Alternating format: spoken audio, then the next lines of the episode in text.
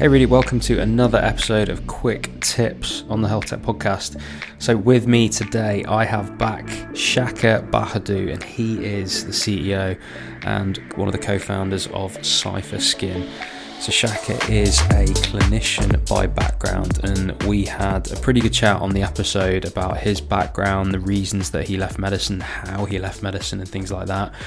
And we're going into a little bit of detail on that today uh, for these quick tips. So, this is all about clinicians that want to potentially leave medicine and pursue digital health, whether that's as an entrepreneur, whether that's being part of a startup.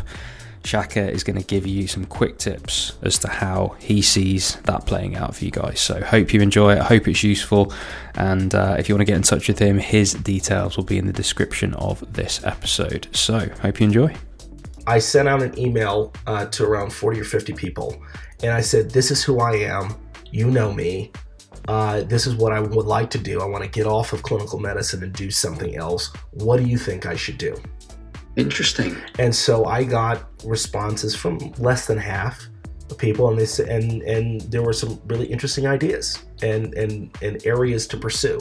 Some said, "Oh, you should go to big pharma." Others said, "Definitely do startups. You're you're a startup person." Other folks said biotech. Other people said insurance. It goes on and on and on, right? Yeah. Uh, and then I would follow up with them and say, "Well, tell me more about."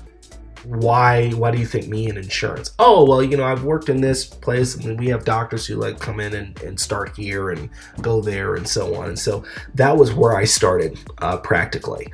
Uh, and then from there with those follow-up conversations i get i got recommendations about specific companies. Uh, and then from there i got recommendations for specific people to reach out to. Uh, and so then i started to apply. Uh, i had email i sent emails i got coffee made phone calls, uh, and I started off with not saying that I wanted a job. Yeah. Never ask, ask for, for advice, and you yeah. might get money. Ask for money, and you might get advice. Precisely. Yeah, Never this- ask for a job. Say, look, I'm interested in learning more about this. I'm a physician right now. I don't have to leave.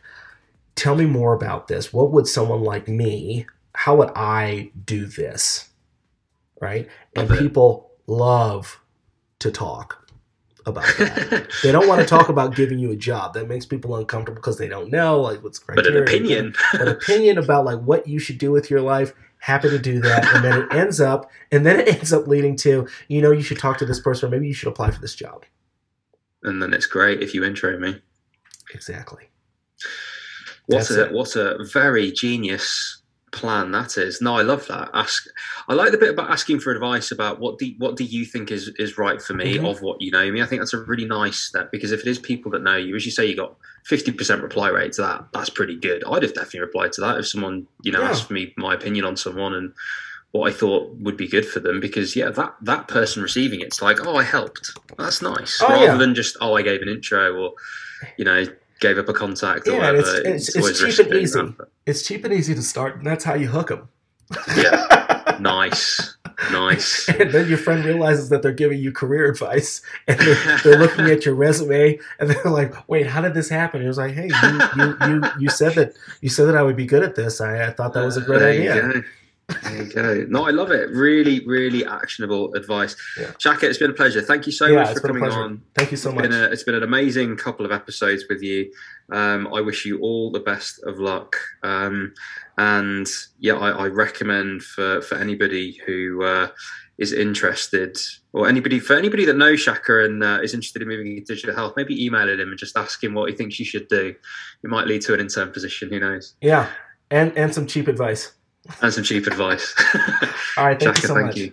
thank you so much doctor i appreciate it Hey everyone, thanks for listening and making it all the way to the end of this episode. Remember to subscribe, rate us, and leave a review. And you can head to the description of this episode to follow me on all of my social media so you don't miss out on any of the latest health tech content.